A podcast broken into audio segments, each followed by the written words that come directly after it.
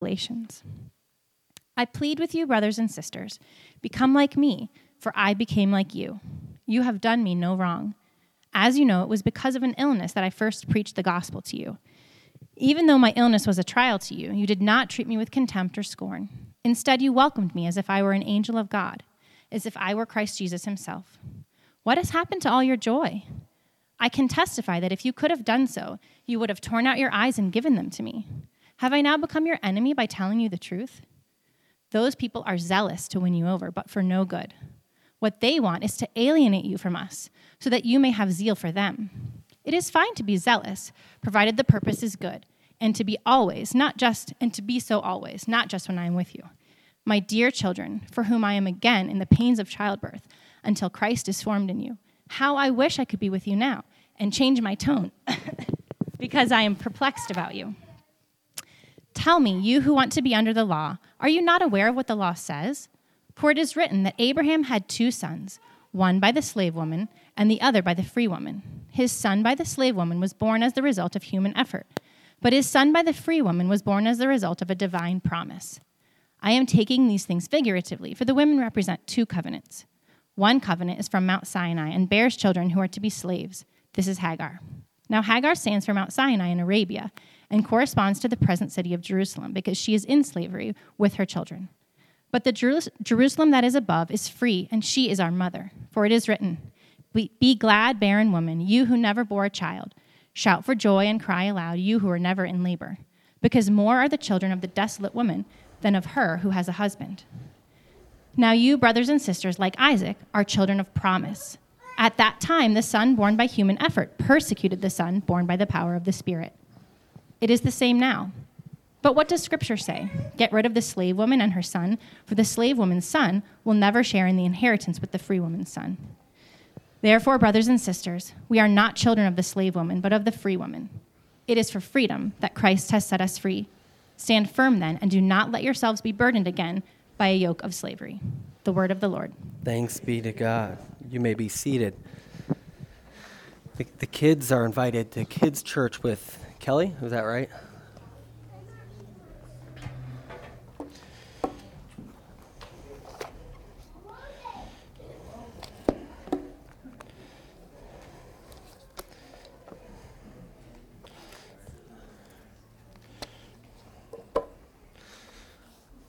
Do you want to see how long before they notice you're not down there, Kelly?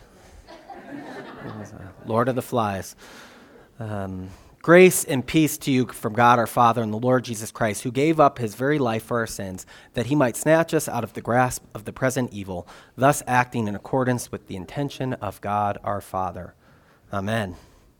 So Paul starts in his sort of thesis statement for what the book of Galatians is going to be about. We've been reading it at the start of the service each week as a helpful reminder to be what is God doing through Jesus Christ? He's offering us this grace and peace from the Father, and it's this way in which he is giving up his life for our sins. And, and one of the, the things that we've been trying to, to capture in this sermon series is Paul is debating and talking to someone. And that debate is between him and the teachers. Most often, Paul will talk about Christ giving him, himself up for our sin. And this is this cosmic power which distorts.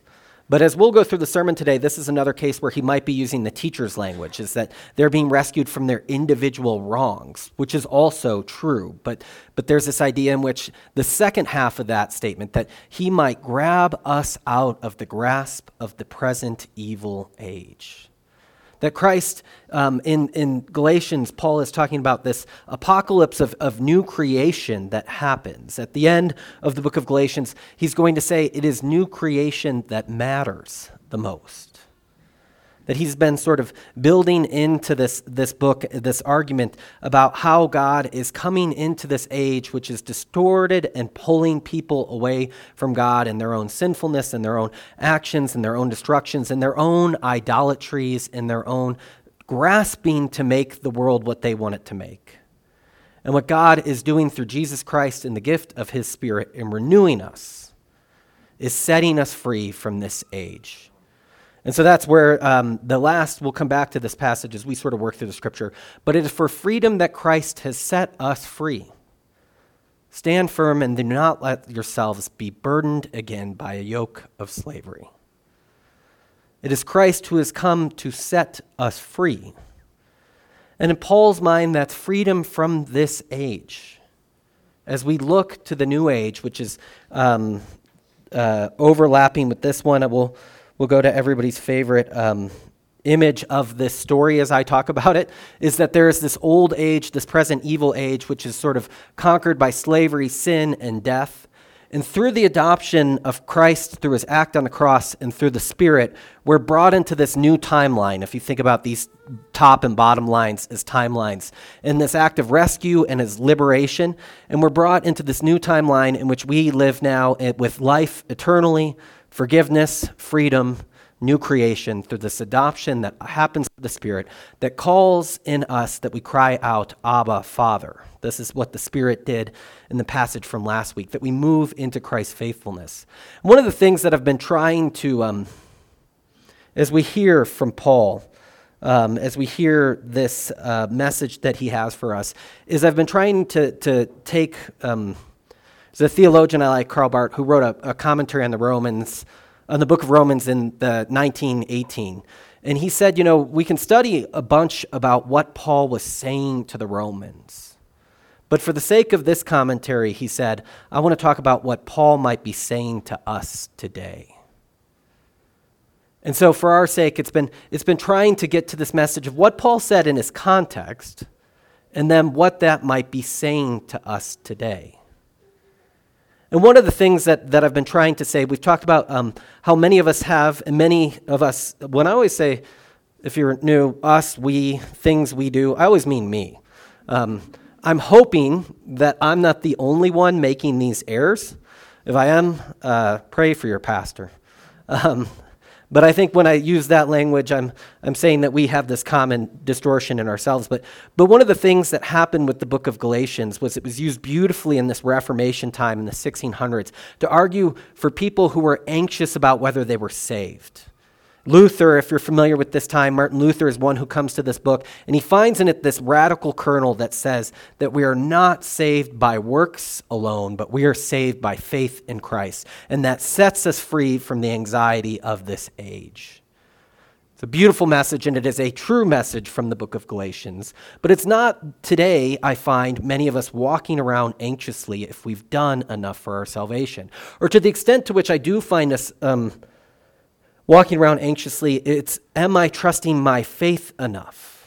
We're missing Luther's point in that too. Is it's that is that is my faith, is my church, is my actions with the Spirit, is this community, is this? It's it, it that message in, in Luther's time that was meant to free people from anxiety, we've made our own anxiousness of. In two ways, I think the Galatians speaks to that freedom too. Is as we talked about in um, uh, earlier is this faithfulness of Christ rather than faith in Christ in chapter 2. And uh, I mentioned first off the King James and its wisdom, whatever you want to say it was, um, translated it faith of Christ. So this is not a New English translation I'm arguing for. And if you buy any New English Bible from the last um, uh, 10 years, it'll be footnoted for that, that it could be translated not just faith in Christ, but could be trans faith of Christ or faithfulness of Christ. The reason why I'm re explaining this and it's very nerdy is because it puts the impetus on faith on what God has done. That we slot into the faithfulness that Christ has.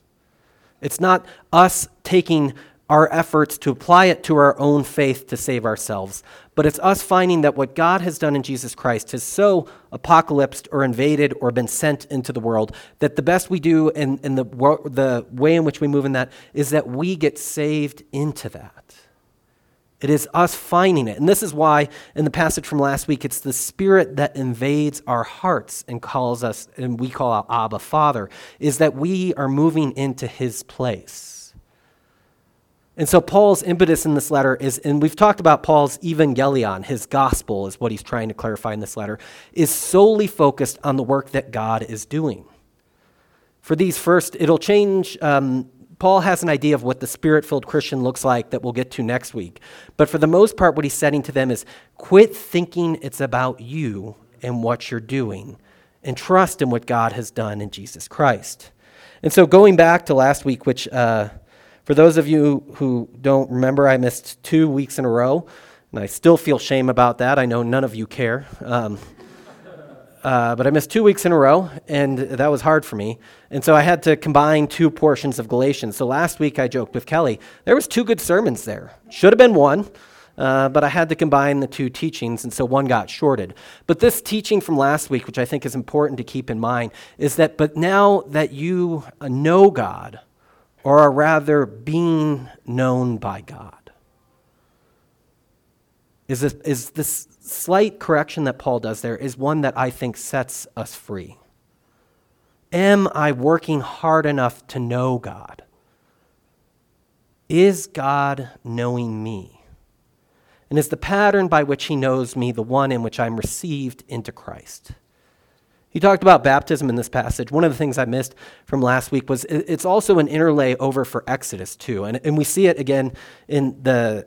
Um, Sarah and, and Hagar passage later here is that, is that Paul uh, image here overlays with the Old Testament so well is that there are people who are in slavery and they are being rescued into freedom and into life.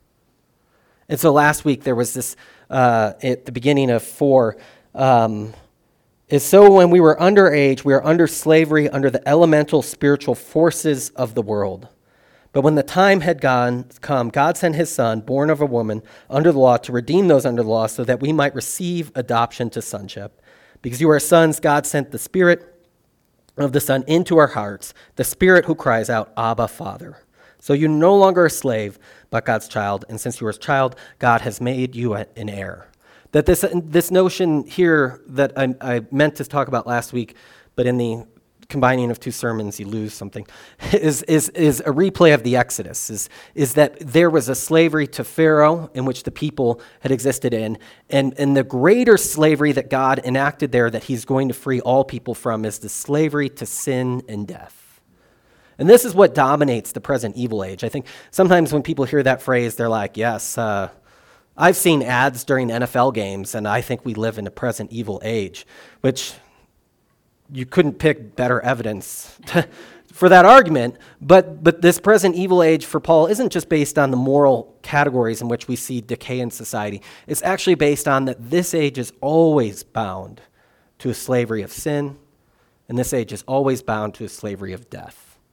And we, we strive to free ourselves from that and work from that in all sorts of ways. But the freedom that comes from that only comes through what God has done in Jesus Christ. That's, that's sort of the point in which Paul is getting to.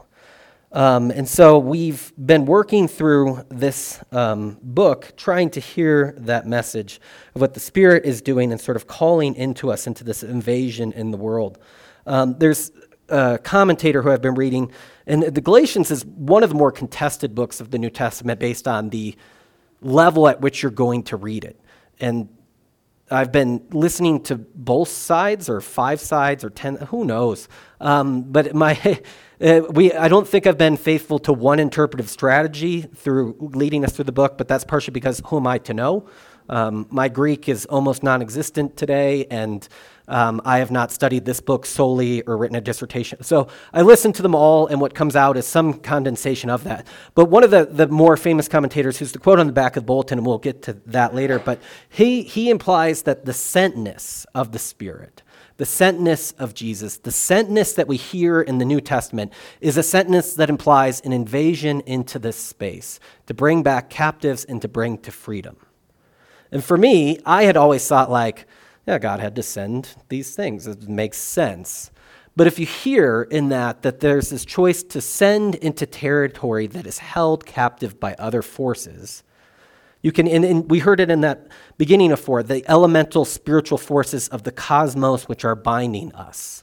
That God sends isn't just this like, nice to have a dove today, but as an intention to reclaim this world back for himself to make it into new creation. And so, as that Spirit is sent into us and into our hearts, it also is striving for that. And so, uh, Paul's language for what this is is now that faith has come, now that faith has come to this place. Um, and it is the faithfulness and faith of Jesus Christ. And as I said, I'm as I talked about the commentators, faith in Jesus Christ is still an important thing to remember. I am, uh, if you're hearing me say that there's no room for us to talk about our faith in Christ, there's plenty of other instances in the Bible where we're going to be confronted with how we move into this realm. But what Paul, I think, is correcting here is the impetus to think that it's us that, that we are the ones really saving ourselves by our faith. It's, it's when you get down to it, sometimes when I've talked about my faith, it's that my faith is trusting in my faith.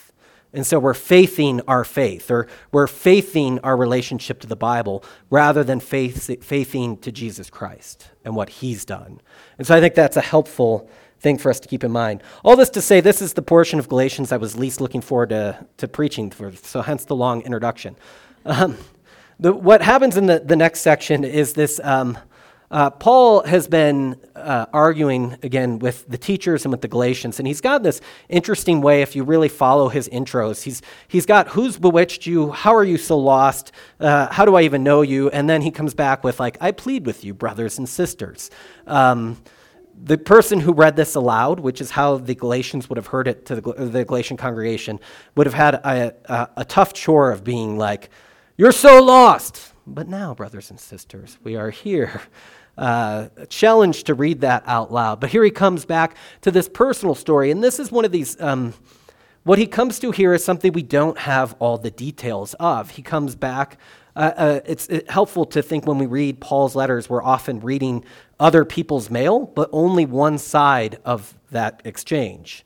And so what he writes here is like, when I came to you, you did me no wrong. As you know, it was because of an illness that I first preached the gospel to you. And even though my illness was a trial to you, you did not treat me with contempt or scorn. Instead, you welcomed me as if I were an angel, as if I were Christ himself. Christ, Paul, is, is, as we've put together Galatians and you can put together Acts and stuff like that, seems to have ended up in Galatia through an illness, stuck there. And what happens is he is being received by this congregation, and he sees and he's praising them for the fact that they were able to see through his physical weakness um, and uh, bring about. Uh, this is my kid. I'm like, Prairie, come on, hold it together. Um, the uh, um, what he's reminding them of is that when they received him, they received him as one who is weak. Now, one of the things I mentioned at the beginning of our series with, with Paul here is Paul, as my New Testament professor put it, and she is one who has loved Paul deeply, is kind of a loser. Like he's always on the downside of these debates. So when he talks to the Corinthians, he'll say, I wasn't strong worded, I wasn't this, I was kind of weak and timid. But what Paul trusts in is that he has received a message, as he says in Galatians, that is beyond him. It's not a message he came up with, but that one has come from God. And so Paul here, and he talks about this illness in other letters, which we don't know what it was, although there is some way in which you can apply that I, uh, it's eyes from other instances, but also here, if you could have done so, you would have torn out your eyes and given them to me. It might have been a problem of sight. Uh, one of the letters he signs, I'm signing with my old hand, uh, my own hand in big letters. Um, it might have been that he has an eye problem. And an eye problem in the ancient world um, might have looked more like painful than like, well, he needs glasses.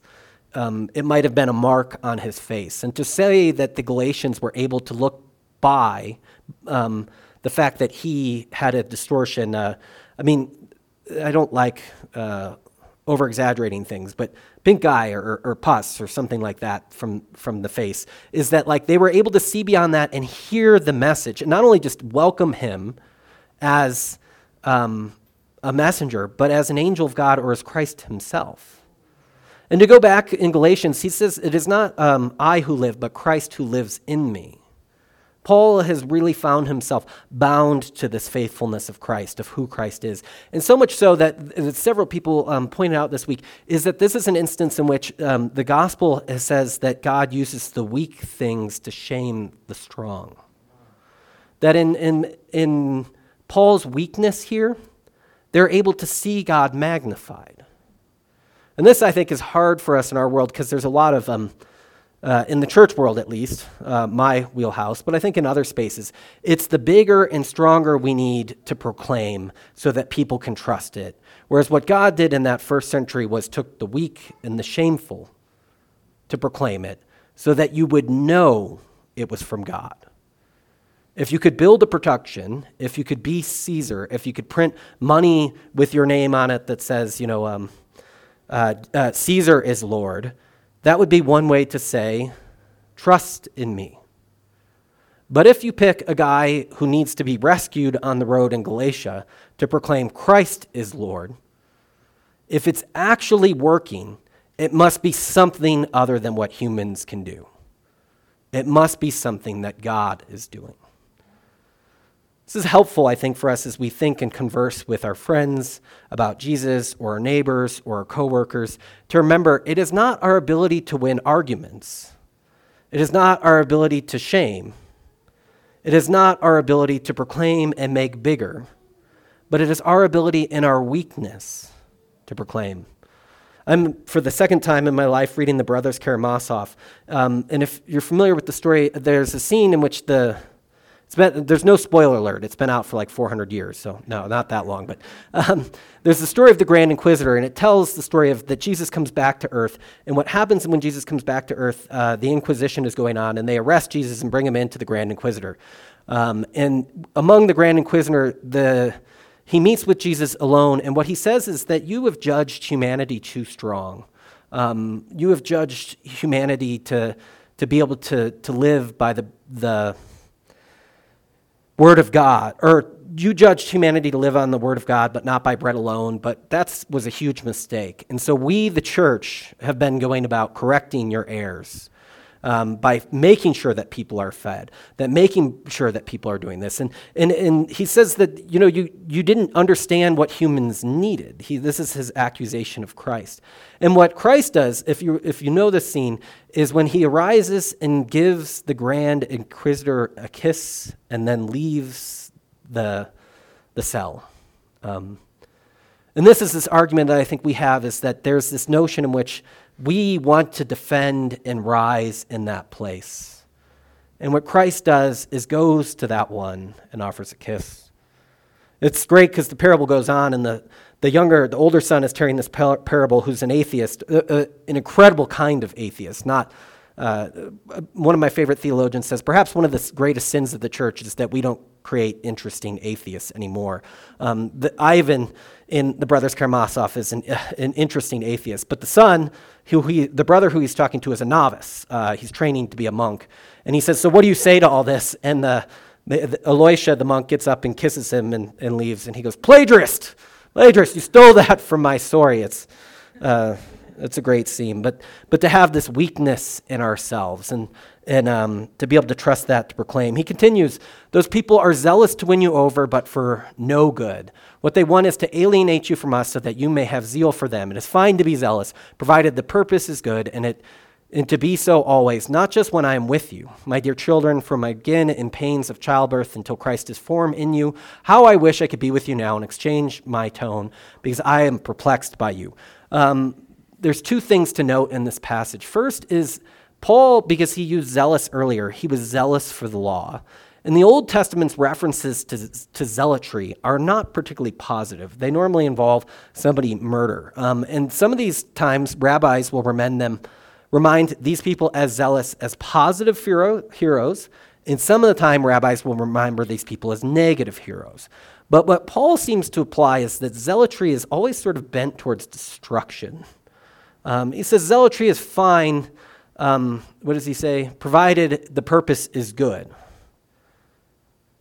Uh, extremism, radicalism, and this is, I'm speaking in the church, but you can apply it to the world too, often loses sight of other people and just turns them into obstacles in the way. And this, um, Paul's dealing with the divisive church. And I was thinking about, like, how does this divide show up in the church? And I was like, it, for all churches, I know uh, I like pastors more than any person should.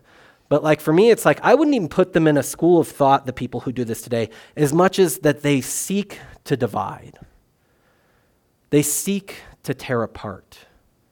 They seek to make antagonism. And, and last week, Paul said there is no Greek or Jew, slave or free, Gentile, uh, slave or, no, I can't get it right. Um, but that we are all being made one in Christ Jesus. And what he is saying is that the ways, male and female, that those things antagonized us in the past are disarmed in Christ. And what the people, the teachers that Paul is debating here, are doing from the outside is trying to set people up to antagonize against one another. They want them zealous after them, but more importantly, they want them zealot because that's where we um, begin to lose sight of what other people are. Zealotry, as we see it in the world, is always this way of sort of spinning things um, into destructiveness. Um, and I think, trying to think of a way to say this well, but um, we witness it in a lot of ways, I think, around politics. I think we witness it in a lot of ways in purity um, in the church. I think that's, maybe we'll pick on that one today purity in the church is that people just get zealous about how could you do X, uh, whether it's listen to uh, rap music or or enjoy a beer but not to the point of excess or um, uh, not have your quiet time first thing in the morning but after you have a cup of coffee whatever it is um, zealotry in the church seems to show up in that purity way and that's where we're tearing each other down not towards any human effort or towards our own human effort and, and what we see in those people, if you've hung around them long enough, is they really do, uh, Paul is naming something here, they want you zealous after them. They want you to follow them in their zealotry towards these patterns. And it's a destructive thing for the church. It's something we need to be rescued from. The second thing is, is that uh, Paul here makes himself a mother in the pains of childbirth until Christ is formed among you. Paul is one who aches for his churches like a mother. Now, Emily just gave birth on 26. the 26th. Uh, so I hope some woman in Galatian was there when the guy read this and he was like, he doesn't know anything about pains and child. Um, but, but Paul's ache is for this congregation to be formed into who Christ is.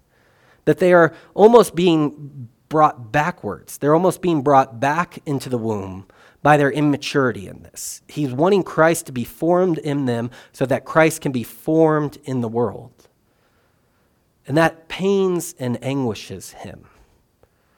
There's something I like here about that we receive the gospel too. Somebody else so told the gospel to us in the hopes that Christ might be formed in our midst. Moving to the next section. Sorry, I spent more time on the first part than I thought I would. Uh, Paul switching voice again. Tell me, you who want to be under the law, are you not aware of what the law says? So come near, brothers and sisters. Tell me now. Uh, do you really want what the law says? Paul, Paul sort of comes back here on the attack, and this is sort of his last um, argument. The uh, 5 2 through 5 uh, before he gets to how to live the Christian life, he sort of ends with a warning, and then he gets into this Christian life thing and concludes the letter. This is his last sort of pinnacle argument here. And what he's saying here is do you really know what's contained within the law? Paul is using law both as um, a stand in for the 608 commands that make up the Old Testament, but he's also using it for the whole thing, the Torah, the stories that make it up. What's interesting about Paul, um, Marcion, if you're familiar with the Christian uh, heresy, Marcion, uh, Marcionism, which comes from 200, 300, um, is this rejection of the Old Testament. He liked the book of Galatians.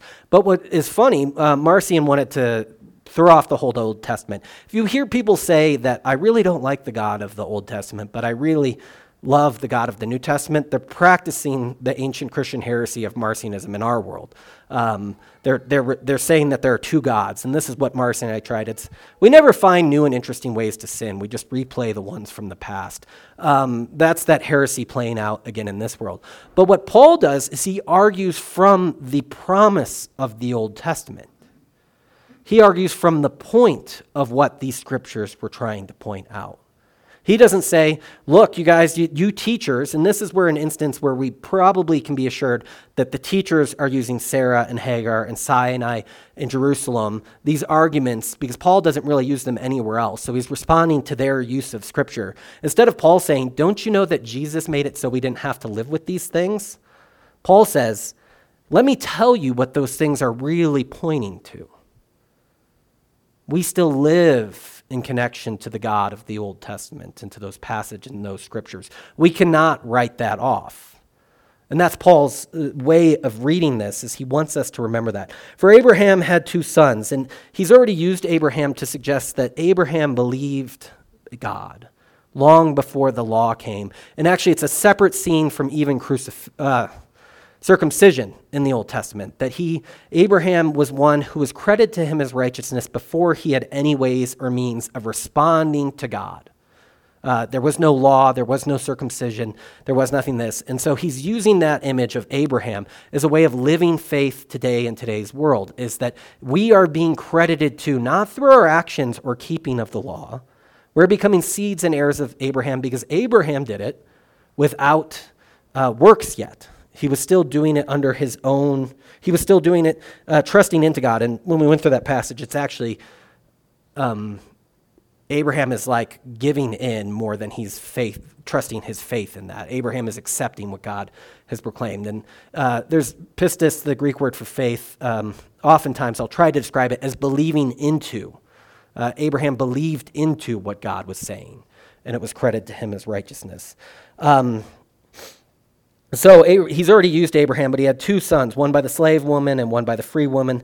His son by the slave woman was born according to the flesh, but his son by the free woman was born as a result of the divine providence. This story back in Genesis this is the story of Sarah and Hagar, and what happens is, is they Abraham is promised um, a lineage uh, that he will have kids that will um, populate the whole earth, and Abraham and Sarah are very old. And so Sarah and Abraham begin to say, What if we take care of this ourselves and you sleep with my uh, handmaid and my, con- uh, my servant girl, my slave? And so Abraham says, Okay, yeah, if God wants this to happen, why wait around for God to do this? We can do it ourselves, which is, we talk about how we do that all over again in our lives. But uh, so they make a plan to secure this future themselves. And what happens is they have a son named Ishmael. And Jews have always, or at this time, regarded uh, Gentiles as descendants of Ishmael, and Jews as descendants of Isaac. And Paul's going to flip that a little bit here because what he's going to say is that actually the people born of the free person are born of promise, not of human effort, not of something they can do themselves. They're ones born because of the creative action of God. There's a phrase I like called um, it's eccentric or you could put uh, EX centric, uh, outside of ourselves. What Paul is talking about is an act that doesn't happen on the plane of human existence, the way things go, business as usual, but God's sort of invasion or effort into God's creation um, being broken open because God is doing something not according to the regular pattern. God is doing something. And so, what Paul is saying, uh, first, he's just introducing the scene. We'll get to what he's saying next. This is just for uh, simplicity's sake, the contrast between uh, Hagar and Sarah in Galatians uh, slave, free, according to the flesh, through the promise. And then as he goes on, he's going to compare the Hagar to the Hagar's son to the present Jerusalem, um, to the flesh, and to those who are persecutors, and they will not inherit. Uh, and then Sarah's son Ishmael is going to be to the Jerusalem above, to the spirit instead of the flesh, persecuted, and will inherit what God has done. If you look at um, this, uh, the according to the flesh um, thing is, is just important to remember is that the teachers that Paul is debating are arguing for circumcision. So when he says this is happening according to the flesh, he's saying the teachers are arguing for this according to the flesh. Um, and so he's criticizing things that we do according to the flesh. The next section. Um, to, these things are not to be taken. Fi- uh, these things are be taken figuratively. What Paul is doing is reading the past in a way that expands its meaning into the present. The women represent two covenants, or as he's going to get to, two churches the Jerusalem church and the, the Jerusalem that is above. Uh, the women represent two covenants. One covenant is Sinai and bear, bears children who are slaves. This is Hagar, and Hagar stands for Sinai in Arabia and corresponds to the present city of Jerusalem.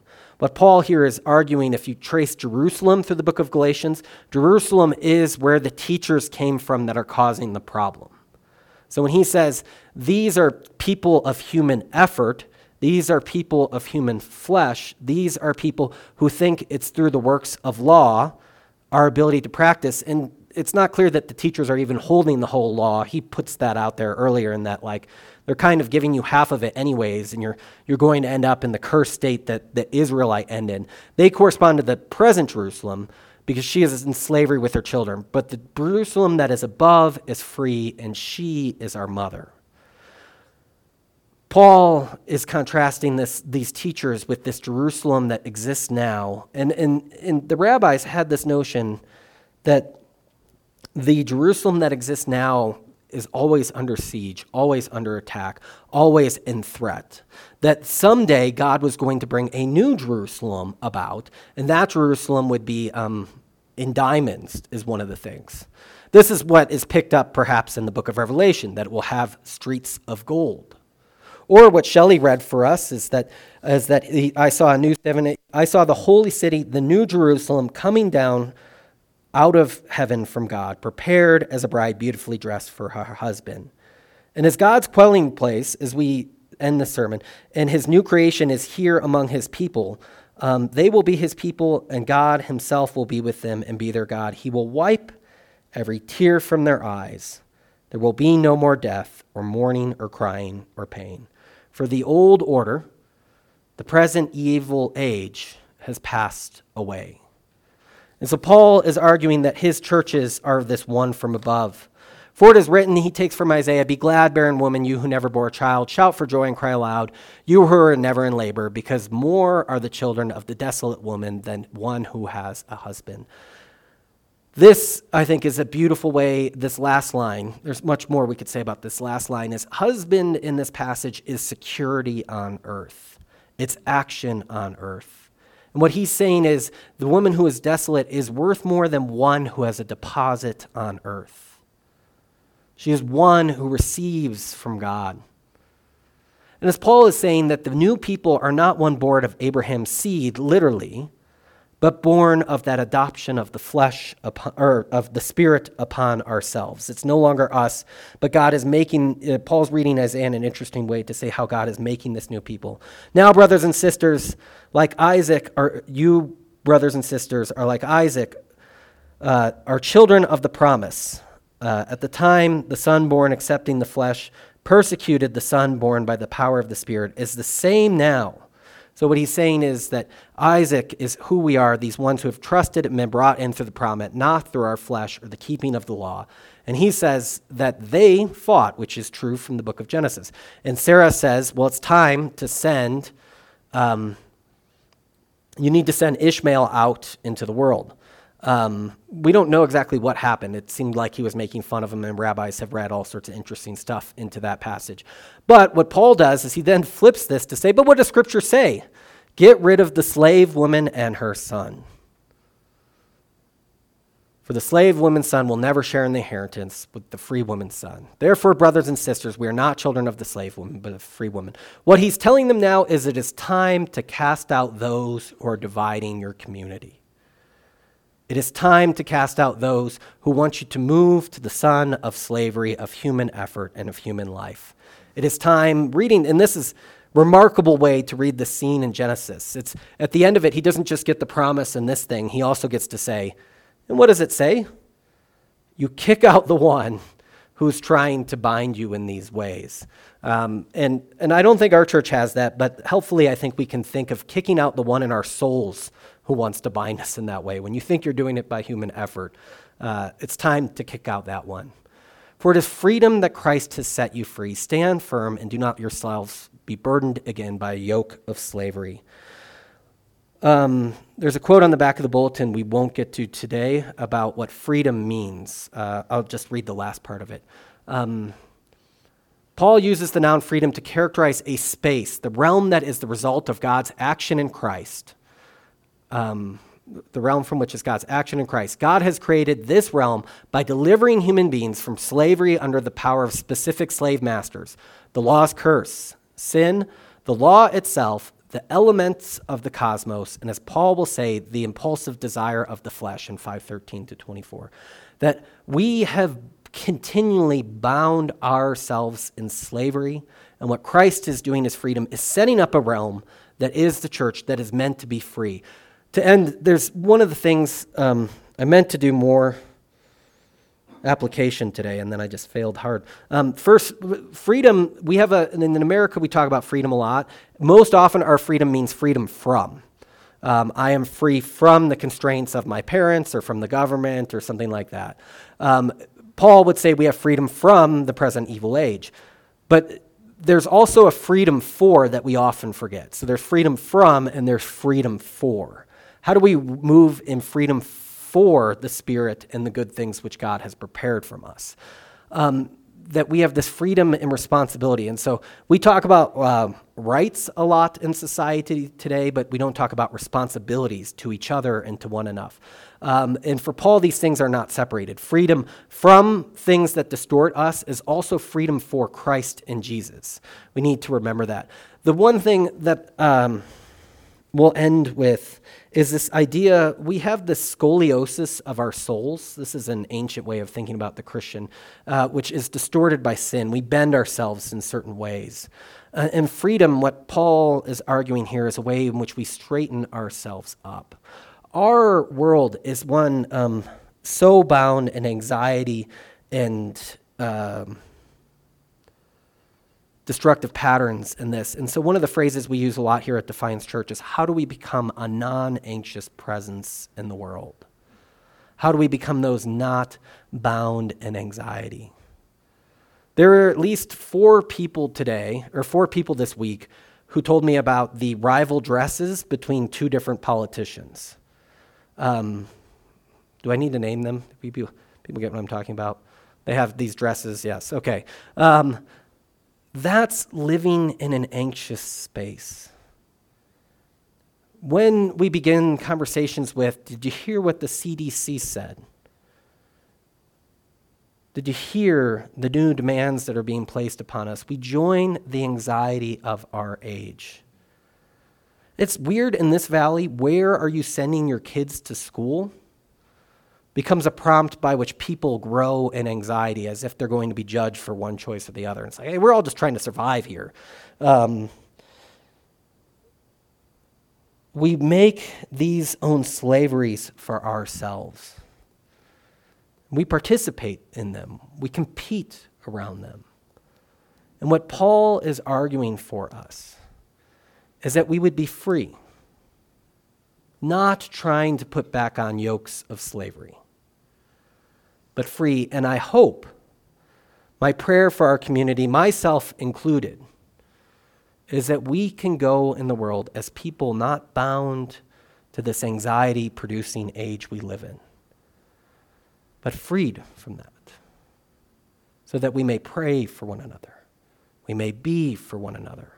We may witness to the realm that God is setting things right in Jesus Christ, not through my own actions, but through the action of sending his Son and his Spirit into the world, so that we may cry out, Abba, Father, and be part of the new creation that God is undertaking.